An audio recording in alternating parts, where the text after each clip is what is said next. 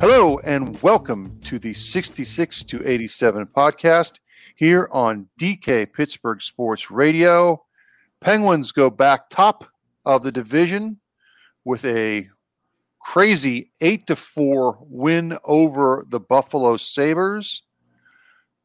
This is Tom Reed, joined by Taylor Haase and Dave Molinari, who were both at the arena tonight to see uh, the Jeff Carter show.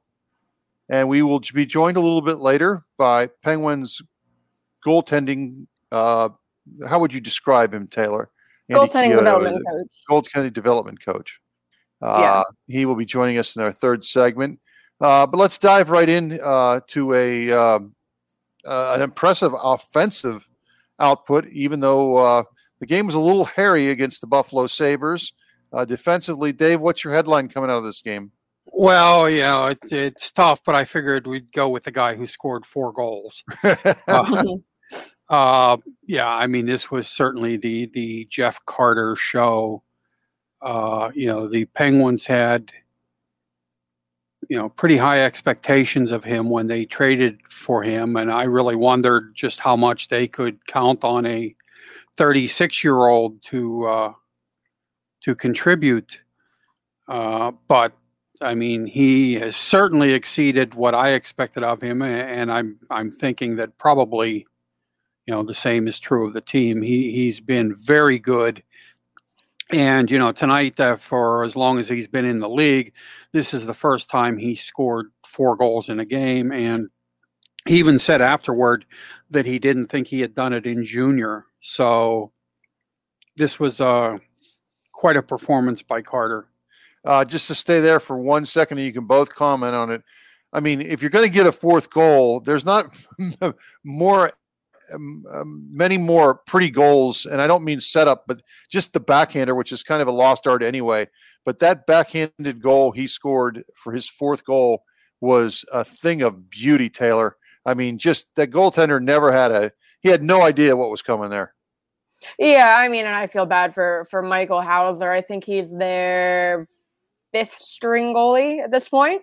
Um, they have three guys hurt, another on uh, family leave. So yeah, um, tough night for Houser, the uh, Wexford PA native. But yeah, I mean, just what uh, Carter did to him on that on that fourth goal. That was um, that was definitely the most impressive of, of the four goals, including um, you know that was when Cros- Crosby set up on that too. That was it was just uh, just uh, great.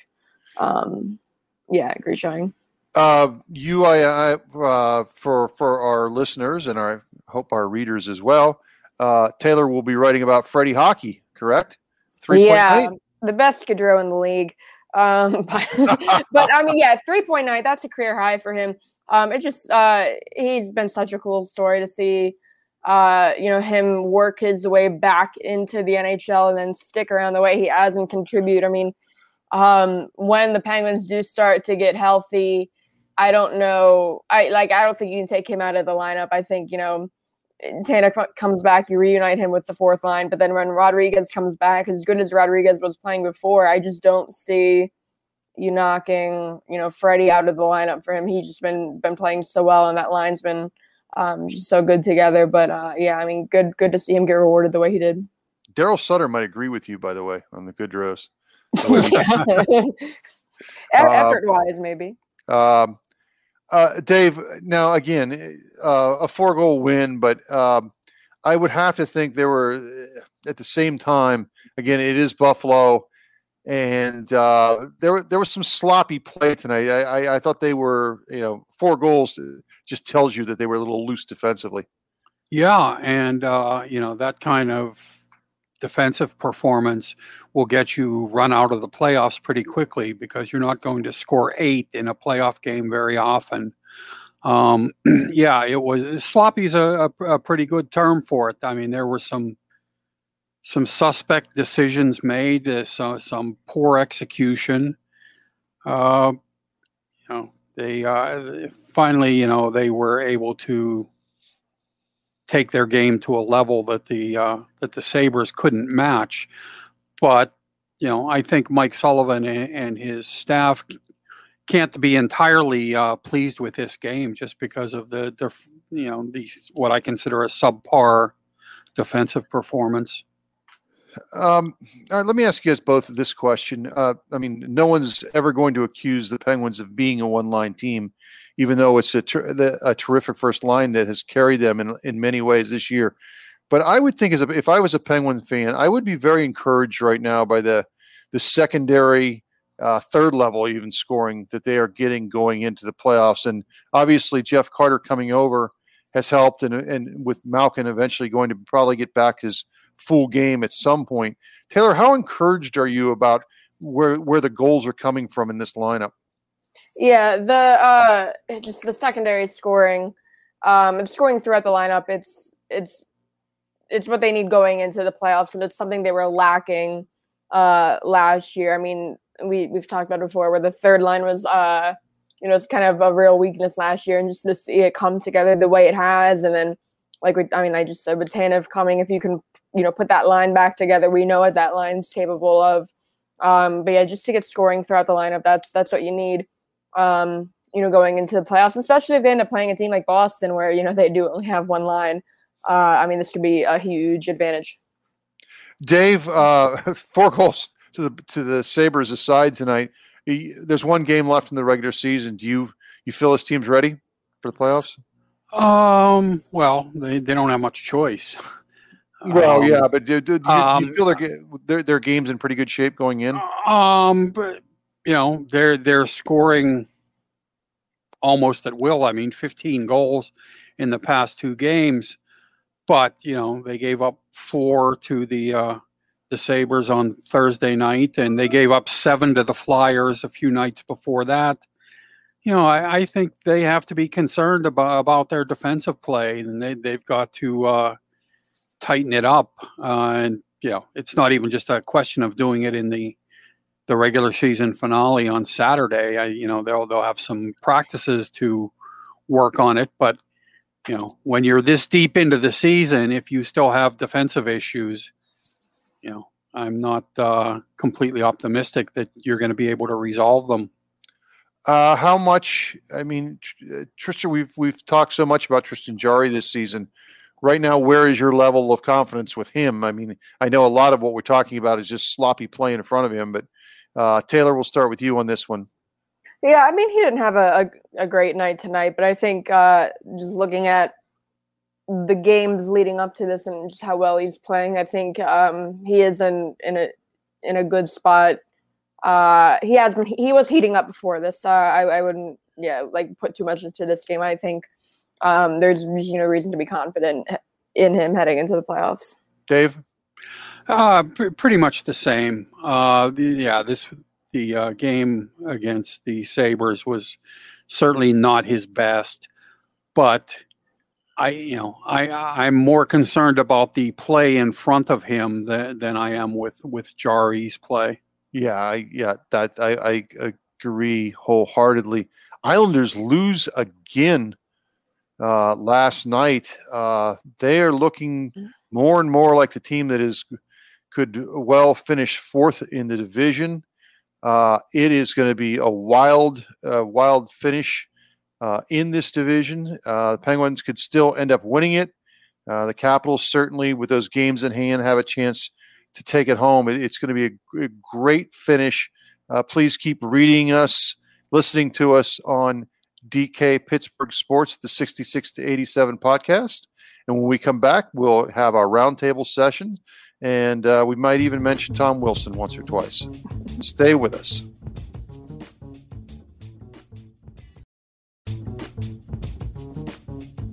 Welcome back to the 66 to 87 podcast here on DK Pittsburgh Sports Radio.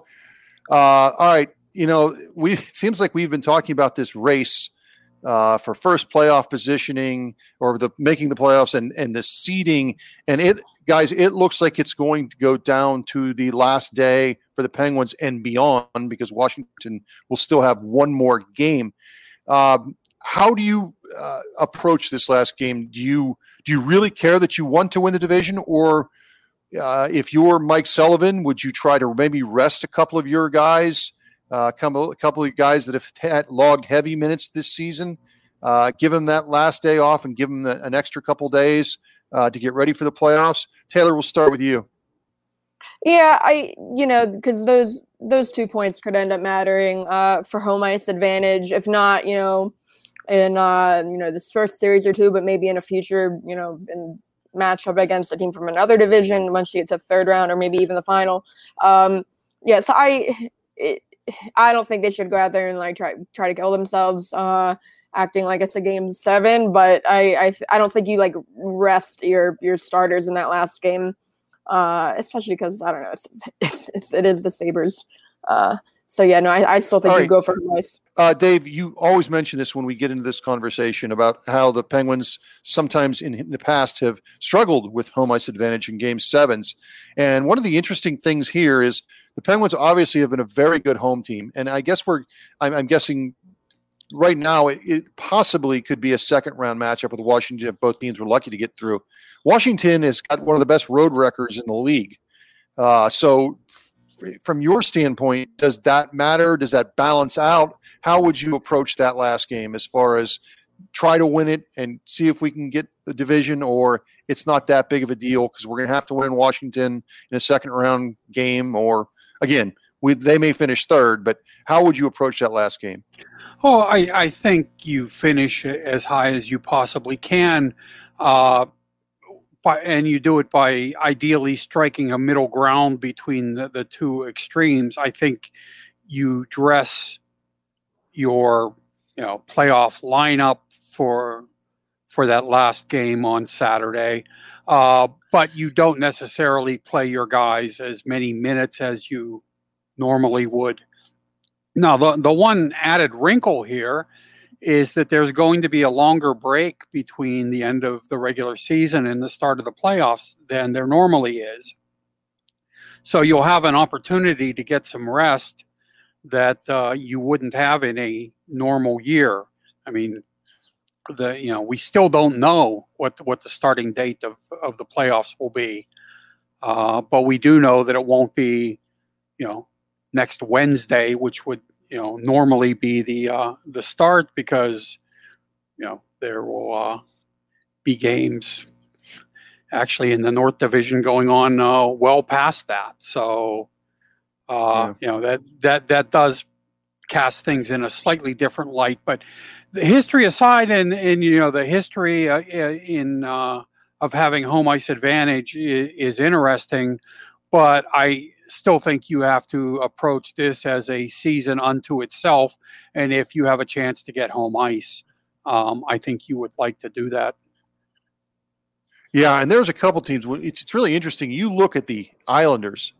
I mean, and again, it's regular season. We know the game changes in the playoffs, and full marks to the Islanders. They went to the conference final last year, and I, I I still think they're a dangerous team, but they are they are so lopsided at home they're they're one of the best home records in the league. They're te- they're they're below 500, well below 500 when you count the losers' points as losses on the road. So uh, that's a, a, series where if, if it's Pittsburgh or the Islanders, that could definitely kind of work in, in, in their favor as far as having home ice. And again, the we don't want to if it gets Dave Molinari one less trip to the Islanders, I'm sure Dave, you're all for it. I would certainly endorse that. Uh, but if you want to go back to history, if there's one team the Penguins don't want to see in the playoffs, it's the Islanders. Some of yeah. their uh, their biggest playoff heartbreaks have been inflicted by uh, by the Islanders over the years. So, um, yeah, uh, that's but, right. But again, I I don't know that uh, you know what's happened in the past will have any uh, impact on on what transpires this year you know, as, as we get closer to the playoffs and uh, people are all excited about the skill and the speed that we're going to see, uh, we have been reminded this past week of uh, at times how this game still cannot shake the, the shackles of, of the way the game was played for a 100 years and the codes of the game and all that nonsense. And of course, speaking uh, about what happened this past week with the two games with the Rangers and the Capitals and Tom Wilson and some of the uh, I'll just come out and say it the, the, despicable acts that he performed in the first game against uh, the Rangers, you know, grinding Pavel Buchnevich's head into the ice, and then flipping the helmet of Artemi Panarin, one of the biggest stars in the league, off. And it looked to me like he grabbed his hair and pulled him down. Uh, Panarin, very fortunate uh, that he did not hit his head first, or there could have been a serious injury.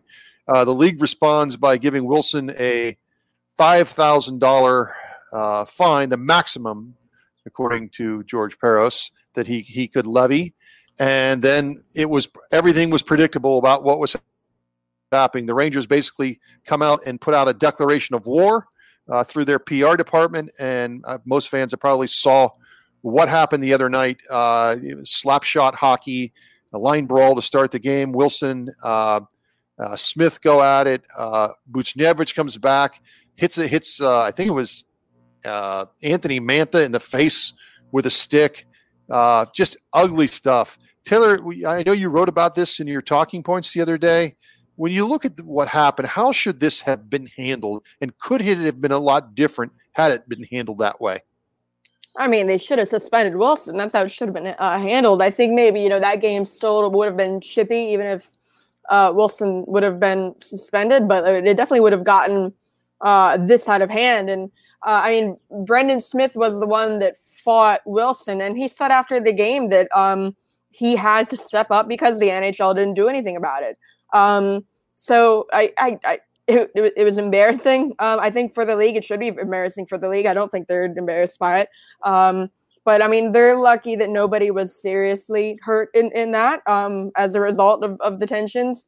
Uh, but it, it, it it all could have been avoided or at least lessened if they had just suspended Wilson. Dave, let's pick up from that point right there. Of uh, what Taylor just mentioned. I think, I think I don't want to paraphrasing here that the league didn't mind it, and there has been this feeling for years about the, the league itself that when it when it, we will suspend when it comes to maybe a flagrant hit, an elbow to the face or or whatever with Tom Wilson. He, you know, he, he he has been suspended five times. He was suspended seven games his most recent time for Brandon Carlo. But when it comes to fighting and some stuff that happens after the whistle, they seem to be continue to be the old boys network with the league. That hey, it's a scrum, something can happen in this scrum. Where do you come down with that kind of stuff? Well, I, I think it's ridiculous. Um, and I think the league priorities were made pretty clear when the Rangers were fined 50 times what Wilson was fined for complaining about the way the situation with Wilson was handled by the league, you know, as opposed to you know punishing Wilson for for what he did that could have resulted in some really devastating injuries. Um, you know, guy guys have one brain, and uh, you know Wilson did things that risked serious damage to uh, a couple of players in that regard, and you know it it makes you wonder if if the name of of the Department of Player Safety is intended to be ironic, because uh, you know taking care of, of players and, and, safeguarding them against the acts of uh, their opponents at times it really doesn't seem to be much of a priority. So I'll share this with you from my sister-in-law, uh, who's a big Penguins fan, and like most Penguins fans, they hate Sam, Tom Wilson. But she she wanted to know what's wrong with this George Soros guy. What is wrong with George Soros? And I'm like, oh my gosh! I mean, let's not get into conspiracy things here. It's Parros, not Soros, because that's a whole other conversation that I don't want to have with you. Uh, but but Penguin fans uh, do get their blood boiling, and with understandable reason, with Tom Wilson, and, and now Ranger fans are the same. And let's be honest here, folks. Uh, they the Penguins. There's a very decent chance uh, that the Penguins and Washington Capitals meet again in the playoffs, like they seem to always meet, especially in the second round. And they may have to deal uh, with Tom Wilson again. And a couple nights ago, uh, the Penguins got a little bit of taste of that kind of hockey with that second game with the Flyers. Taylor, what did you make of the mayhem in that game against Philadelphia? Yeah, I mean, uh, Dave Dave wrote about it in his in his game story. Just a couple of dirty moments. I mean, the slew footing of Rust, and then um, Gostisbehere. The the boarding of, of Mark Friedman uh, right after he scored the empty net goal. I mean, that could have been. Uh, they're lucky Friedman wasn't hurt on it, but I mean that was that was very dangerous. He wasn't expecting um, to get contact at that point, and he could have you know gone headfirst first to the boards. Um, luckily he didn't. And then I mean I think it's uh, interesting that Gostisbehere got two games for that. You know, given what had happened with Wilson the day before, um, only getting the fine. I think Gostisbehere absolutely deserved what he got. I just think um, it's like there's a giant spinning wheel at Department of Player Safety, and that's how they divvy out the suspensions and fines because it doesn't always make sense. But um, I think the Gostisbehere one at least did. But yeah, I the Penguins won that game, so I mean they they handled it well. Um, and they came out on top, and it kind of goes back to uh, what the series in in Washington, the last one. Um, they were heavily out hit in both games, um, and they still they still won both. Um, I, I I asked Matheson about you know like the physicality after uh, the first game, and he said um, uh, he basically said he didn't think they needed to add more of it to match Washington's physicality and that they could just uh, play their game. And if Washington wants to give themselves penalties, they can make them pay on the power play. So um, I think that's what we could see if they play them again in the playoffs. Dave, I want to go back to the leagues for, for a second here. And one thing that always seems to uh, drive me crazy, and not, not just about Tom Wilson, but a way they officiate things as far as supplemental discipline if if Artemi if if that same situation happens with Tom Wilson and Artemi Panarin, and Panarin doesn't get his shoulder down, and he cracks his head on the ice and is badly injured, do you think he's getting a five thousand dollar fine? Do you think Tom Wilson uh, gets a five thousand dollar fine? It, it, does seem like the uh, punishments handed out by the league uh, are based not on the action of the offending player, but on the result of the action. Um, I think that if uh, if Panarin had been badly injured, uh, Wilson's punishment would have been greater. Although I don't know that uh, there was any punishment for what he did to Panarin. You know the uh, no, it had nothing to do. It was it was all only yeah. the Buchnevich. This the, again, this is the league. That it's like it's like a scrums. Like hey, it's a scrum. You can get hurt in a scrum. You get in a scrum, you can get hurt. Well, Panarin was only in there helping out a teammate who was already at the bottom of the pile yeah, um, it's it's all very exasperating, and, and I mean it, it, it that kind of stuff. Uh, you know, I, I thought hockey had been evolving away from that, and and hopefully, uh, some of the stuff that's going on generally involving Tom Wilson uh, will turn out to be an aberration rather than a return to the dark ages of the NHL. But it's a shame because you know the it, the the kind of attention this brings to, to the game uh, really doesn't benefit anyone in, in the game. It's it's not good for the NHL. I mean, perhaps I, I haven't seen the numbers, but perhaps they got a, a rating spike on the on the telecast of the the Rangers Capitals rematch. But you know, people slow down to look at car wrecks too. That you know that doesn't mean they want to, you know, get uh, be around car wrecks all of the time. It's it's just I, I don't understand the league's tolerance for for that sort of thing. Yeah, I mean for I, that I, for that one game, I'm I'm sure the ratings were great. Um, but I think for the overall league and, and, and overall ratings and uh, attention the league can get, it's better to have guys like Panarin healthy in the league. And I mean, Panarin's, uh, you know, done for the year because of because of someone like Wilson, and it's just confusing because like Wilson, Wilson's a good hockey player. Like if you take all right. of this out, like he, he's he's good. He doesn't need to be doing all of this. So like. It's not the same as you know guys from the '90s where like that's their only you know skill set. You know, like guys like that don't exist anymore. It's uh, you know, guys like Wilson who like don't even have to be doing this, and they just, you know, I don't know, get their wires crossed and and don't uh, don't know how to well, act. I, I will say this, and, and I and I agree with everything you say, but I do think, and I have talked to people, and I know you guys have probably talked to people too, sometimes more off the record than on the record. This guy scares people because of that, and, and intimidation is part of the game. And you have Tom Wilson charging you at 30, 20 miles an hour. You don't know what this guy is going to do. Is he going to slow up, just bump you, or is he going to drive your head into the boards? And he uses that. Uh, he uses that to his benefit. I mean, you're you're well, absolutely right. The league lets him get away with it. If if absolutely if he were punished for it, you know, then then that that element of, of, intimidation wouldn't exist. You would just have to be concerned about Tom Wilson hitting you with a really hard check, which he's most capable of doing because he's a very large and powerful man. Uh, he can he could be a physically intimidating force while you know largely operating inside the parameters of the rules. That you know that that that's what's so perplexing about all of this. He's he's the kind of player if he would just play hockey that any team in the league would love to have a, a guy who's that big and and that talented. Uh, you you really wonder what makes a guy like that tick because he's he's doing things that that certainly aren't necessary to keep him in the league and you know really should be a threat to his ability to stay in the league. Well, and First people all, ask, you know, uh, people ask at, at one point, you know, does, does the NHLPA step in and um start defending? Because you know, when he had the what twenty games, oh, that's never going to happen.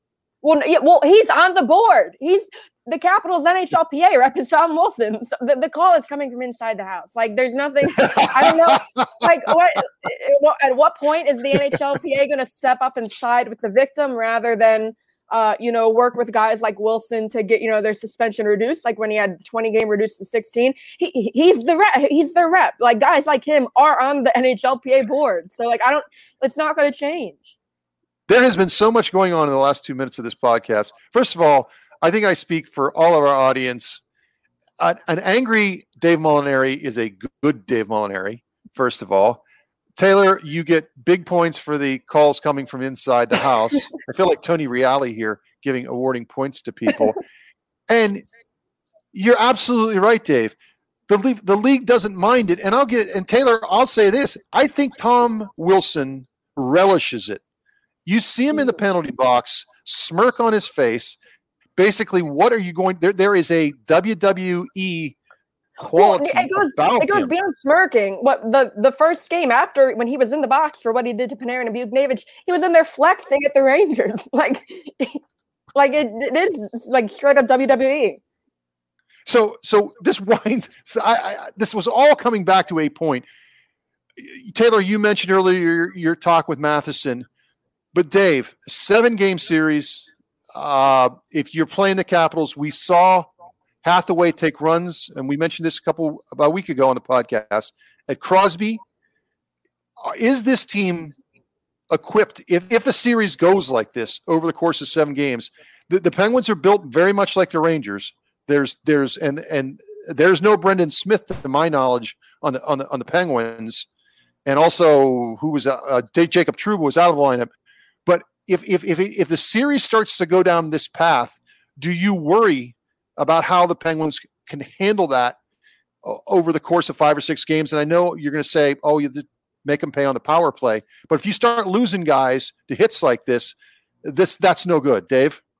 Well, make make them pay on the power play is their only option. I mean, they right. don't have guys who are, you know, going to, uh, you know, drop uh, you know, one of one of the Capitals, take your pick, Tom Wilson or anybody else, uh, with with a good right uppercut. You know, they they're not right. fighters. They're they're a team based on skill. Um, you know, there certainly are people who consider that a uh, a, a soft spot in the in the lineup. Uh, you know, and an issue that that they should address. But for right now, at least, you know, make making the Capitals pay for penalties, which you hope get assessed in the first place, uh, is really, you know, their their only recourse. They're they're you know they're they're not going to go out and, oh. and punish the Capitals physically. That's that's not the way this team is built. Right. Taylor. Yeah, no, let I me ask you, everything. Yeah. But let me ask you this: do you see, and I, I've talked to people about this subject, and I've I've had conversations with two people who said they would not be surprised in the coming year or two that we're not going to go back to what what hockey was like in the 70s and 80s and 90s. Let's hope not. But they would not be surprised to see teams starting to add guys that have that part in their game to start to make sure their star players don't get picked on. Would it surprise you to start to see some of that creeping back into the game? I, I mean, I, I wouldn't surprise me to see GMs react that way. I don't think it is necessarily the answer. Um, I don't know if the answer to, you know, like Tom Wilson is more Tom Wilson's. Um, I, I, mean, you look, he he acts like this against Vegas, like when when back when they were playing, you know, teams from other divisions, and and they have Ryan Reaves who, I mean, if we're talking about GMs adding anyone, it's going to be like a Ryan Reaves type, and um, that is not enough of a you know deterrent for for Wilson to. I mean, Reaves will beat him in a fight, like they will fight, and Reaves will knock him you know flat on the ice, but uh, that doesn't stop Tom Wilson from acting like a fool um, leading up to that, and and you know potentially going after star players before that happens. I I just I think I think we will see teams start to move towards that. I just don't think uh, that it's the answer. The, the answer is the league handling it the way they should have from the beginning. Well, I just that's the thing is that we just don't. I don't see any evi- evidence of that happening. Dave, could you see going forward? Now, Obviously, not in this series, but could you see teams? And I know they they Ryan Reaves did not play when he was here, but can you see teams? And again, Ryan Reaves may not be quite the example I'm looking for, but a guy you know, again, a Brendan Smith, those type of players that maybe a, a five six defenseman that can handle that if there is an issue uh, in the future, Dave. Yeah, but I mean, the guy does have to be able to play, unlike in the '70s when when you right. could get away with dressing a guy who couldn't do anything with his hands but make a fist. Um, you you can't afford to give away a a spot in your lineup now to uh, you know a knuckle. Steve MacIntyre. yeah, uh, right. But uh, yeah, I mean, right now, I, I you know, I, I don't think teams would object to having you know guys who who can play the game but also are tough in their lineup you know that yeah. I think that's that's always, what i right and i think we're going to see that i do think we're going to see those type of players start to filter i'm not the, the, because the, the issue eh, the, the penguins and the rangers maybe are on the extreme side of it where they just they don't have any of that element in the lineup. But there are a lot of teams like that now. There just aren't many teams anymore that have guys that when something like this happens, and maybe the other night was too extreme of example, but one of your players gets run, somebody has to answer for it. And a lot of these teams don't have that. They don't have that component, and the Penguins certainly don't. It's going to be really interesting. I could, we could talk about this all day, but we're with this segment's running long. Again, angry Dave Molinari good Dave Molinari. And that's the lesson from this segment. We'll be back with Andy Chiodo, uh, the Penguins uh, the goaltending development coach. Uh, stick with us here on DK Pittsburgh Sports Radio.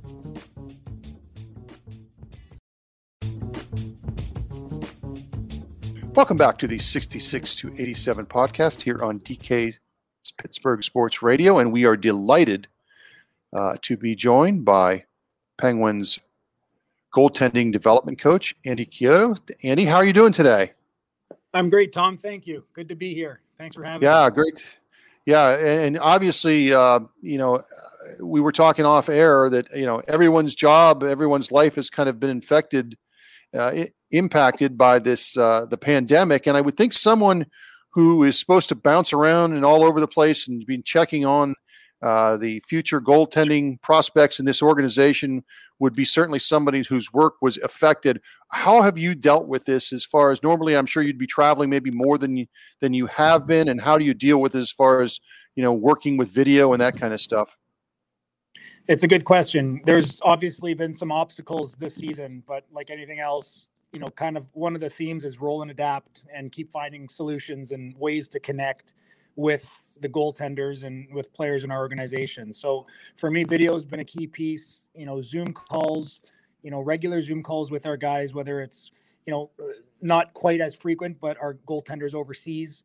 Um, or the goaltenders throughout our organization, whether I'm at home in Toronto or here in Wilkes-Barre, that's been a real, you know, important tool. Just getting that FaceTime and that connection, using video to do game reviews. You know, we have some good products, you know, good good software within our organization where we can upload things. And so in answer to your question it's it's video. It's using our our you know tools online to connect in person and then just making sure we keep safe so that we can keep working um, and try not to get you know set back with with shutdowns from you know getting ourselves in harm's way as far as the, vi- the virus goes andy i have a quick follow-up on that.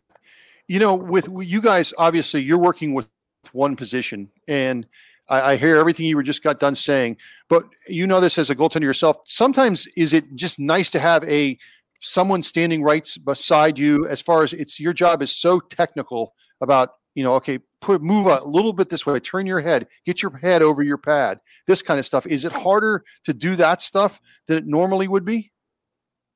It's uh, in some ways yes and that's the beauty of it we've been challenged i've been challenged to to find solutions and that's why when i reference find solutions it's ways to get those messages across in a little bit in a in a different way in a unique way because you can't just you know you're not there you can't just be touch and feel you're on the ice where right. you can make those corrections live and in person you know when i'm away there's sharing video with the assistant coaches here in wilkes and sending drills to them and then you have to make sure you push yourself to outline those drills in such detail that they can execute them when you're not there. And maybe we have our, our video coach in Wilkes-Barre video our pre-ice skate, and then he sends that to me, and you can you you know you, you jump on a Zoom later that day with the goaltender and go over a couple points.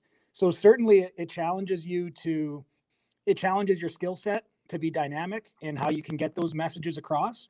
Uh, when you're in town, it's certainly great you know, to just get that real organic, you know, you're here in person feeling.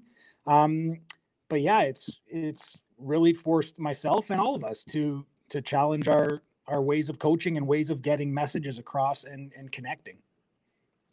Andy, I think uh, last time I talked to you, D'Orio had just come up from from Wheeling, and we were talking about you know how he was playing down there. But I mean, since then, uh, he's just pretty much taken over the starting role in Wilkes-Barre. Just what have you seen from him since then, and how he's handled that that role transitioning into the to the AHL? Yeah, Taylor. I mean, it's it's funny. We we had a chat there, and a lot of the things that we talked about have continued to take shape. And you know, that was the timing of that conversation, and then his growth from there. In you know, in short, he's getting better every day he has a great mindset. His mentality is where it needs to be.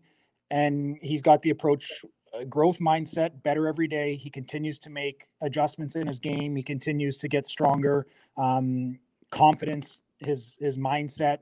And it was also nice, you know, one thing that we did touch on is Alex hasn't had a lot of in-season coaching. He hasn't had, you know, last year in in Wheeling, he played a lot of games. He was set to probably play even 10 more than he did but this has been a great opportunity for myself and him to connect for the first time in person. So, you know, Tom, back to your question, um, this is a great example of how that connection and and coaching and and relationship can be enhanced when you know you're here in person. So the last few weeks we've been able to get a lot of time on the ice together. Um, Alex has had a he's elevated his standard of even how he practices. Um, he's his off ice, his preparation for practice, the way he views practice, um, has certainly eh, organically improved. Um, and he's he's been able to carry that and translate that into games, and has the mindset to better get better every day and and earn it, earn it every day, and that's what he's been doing. Yeah, what, what kind of challenge has the the taxi squad presented this year, where you have goalies not able to get into games for some uh, extended periods of time, and and specifically with Larmi, because it seemed like you know after his first taxi squad stint early in the season, he you know struggled when he came back to Wilkes for those few games. I mean, can this still be a good you know development year for for someone like Larmi? It's certainly been a challenging one you know, for for all the goaltenders, even with Max, Max comes down, he gets a couple games, and then he's he's gone back up to Pittsburgh to the taxi squad. And Larms was off to a you know an outstanding start to the season. He had two fantastic preseason games. He was really solid in all three of his games to start, and then the scheduling. You know, he spent some time up top, and eh, you know before you know it, it's three three weeks, four weeks. He comes back, and there's a little bit of a struggle, and and and then there's some more movement with the goaltenders, so it's difficult to get rhythm. And but at the same time, that's the reality that every organization in the league has gone through this year, and it's been a challenging one for goaltenders. You look at a guy like you know Anton Forsberg in Ottawa. He had you know gone through four waiver claims, I believe, and he had spent 20 plus days in quarantine, and then he goes and he plays a, a game for the, the, farm team in Ottawa, and and uh, at this point he's got a, a new contract in Ottawa, and and it's just been a real challenge for these goaltenders. Um, so for a guy like Larmi, yeah, it, it it's unfortunate. He was off to a really good start. Things were going well. He had a little bit of a an injury up at the taxi squad as well. Um, it's been tough to get into a rhythm for sure, but he's been up there doing some really good work with Mike Buckley, uh, which has been really beneficial for him. I think they've been having a good run together this last while, um, where he's been able to get goalie practice in and and grow and build his game. And obviously here Alex has taken some steps, so you know, Alex has been able to continue to play hockey here in Wilkes. And uh, when we're when we're recording this right now, you know, DeSmith is hurt up in Pittsburgh, and, and Lagacé is the backup. Um, I mean, Penguins fans haven't seen uh, any, you know, any of Lagacé yet. Just what's it been like working with him, and what kind of, uh, you know, go, what kind of goalie is he if he if he does uh, end up getting to a game here at some point? Yeah, he's. It's been wonderful working with him as a as an individual and a human being. He's been great. He's had a great attitude throughout this whole season. Really positive, good energy. He's taken the you know the ups and the downs of traveling between the taxi squad in really good stride. When he has played for us in Wilkes, he's been a gamer. He's had a you know good presence in the net. He's instilled a lot of confidence into the group here. Um, he's at a good point in his career where I think he knows who and what he is as a goaltender. I actually think there's a lot of room for him to even grow and develop, even though he's you know 27 he still has areas of his game that he can grow, which I think is exciting. Um, yeah, but he's a he's a competitive guy. He's you know he he he plays with confidence. He plays with a good energy, and and I think he instills a belief in his team that you know he's going to be back there competing to to make saves in, in his own way. It's not always going to be technically perfect, um, you know, but that's part of part of how his makeup is. He's he's one to stop pucks and win hockey games. Um, Andy, in a, a, conversation with Ron Hextall a few weeks ago, talking about uh, prospects who might be flying under the radar for a lot of fans.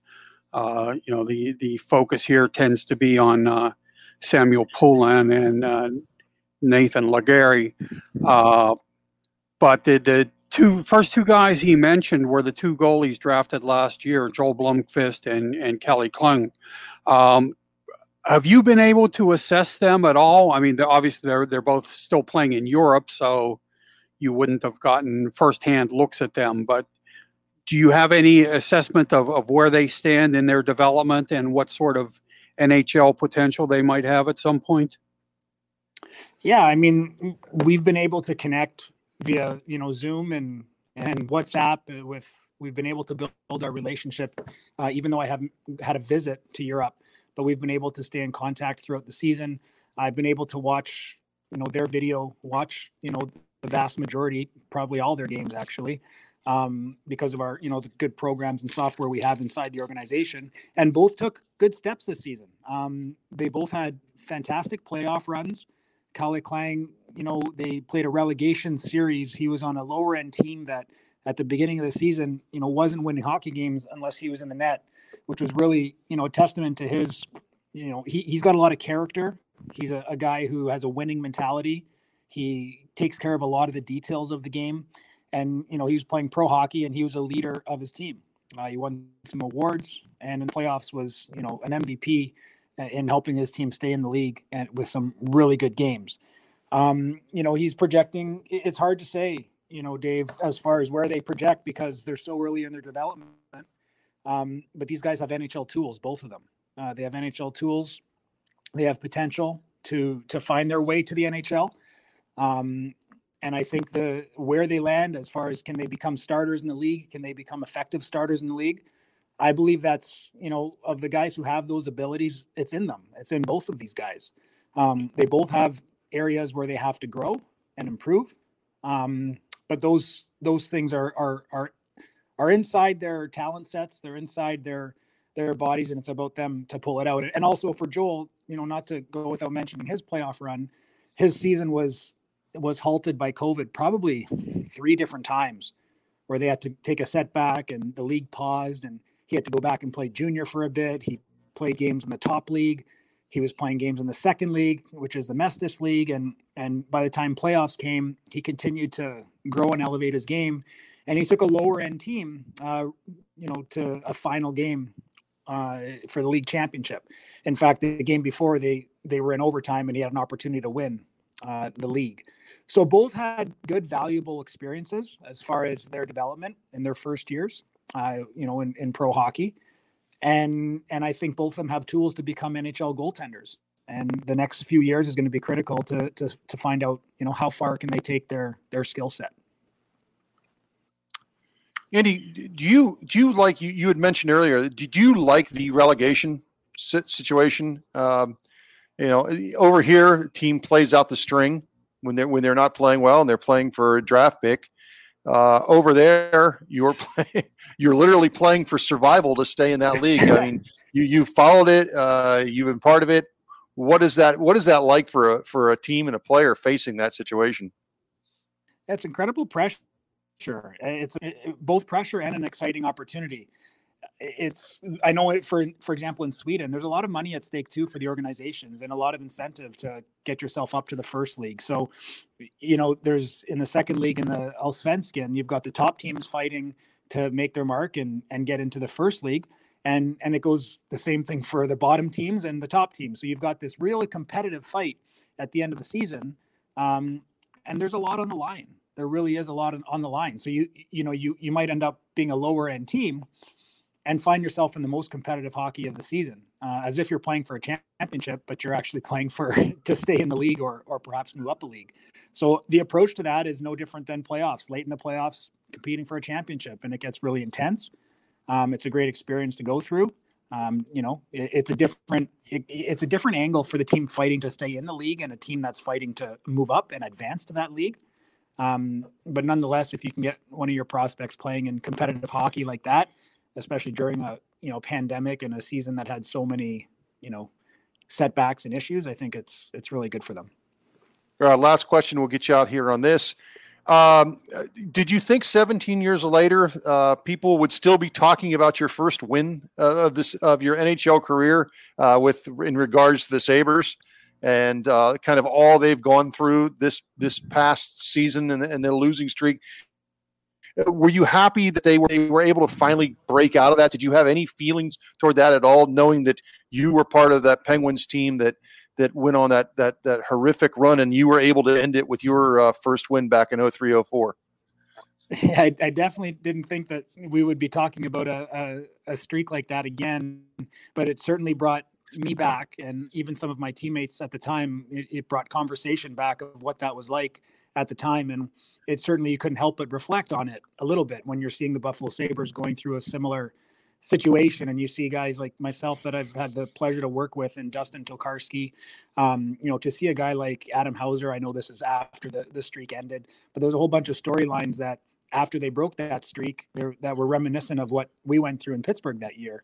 So you know you don't want anybody to go through that type of uh, endure that type of losing streak. It, there's so much negative energy and um, it's just challenging on so many levels. Uh, to see them get through it was nice, and to see the little storylines with the goaltenders, like to see Dustin Tokarski, you know, be able to take a step and get a, get an NHL win, is, you know, since 2015, I believe, and then this story with Adam Houser and the the coaching staff to come in, my junior teammate Matt Ellis uh, to get on the bench, and there's a whole bunch of cool things that you know when it seemed like rock bottom, they hit. You know, there's been some positive um, improvement since then. And and we kind of went through a similar thing in Pittsburgh. So yeah, I couldn't help but draw some parallels to our experience. Yeah, many years. Well, good, good stuff, Andy. Uh, uh, that'll do it for us this week here on the 66 to 87 podcast on DK Pittsburgh Sports Radio. The next time we talk to you, we will be in playoff mode.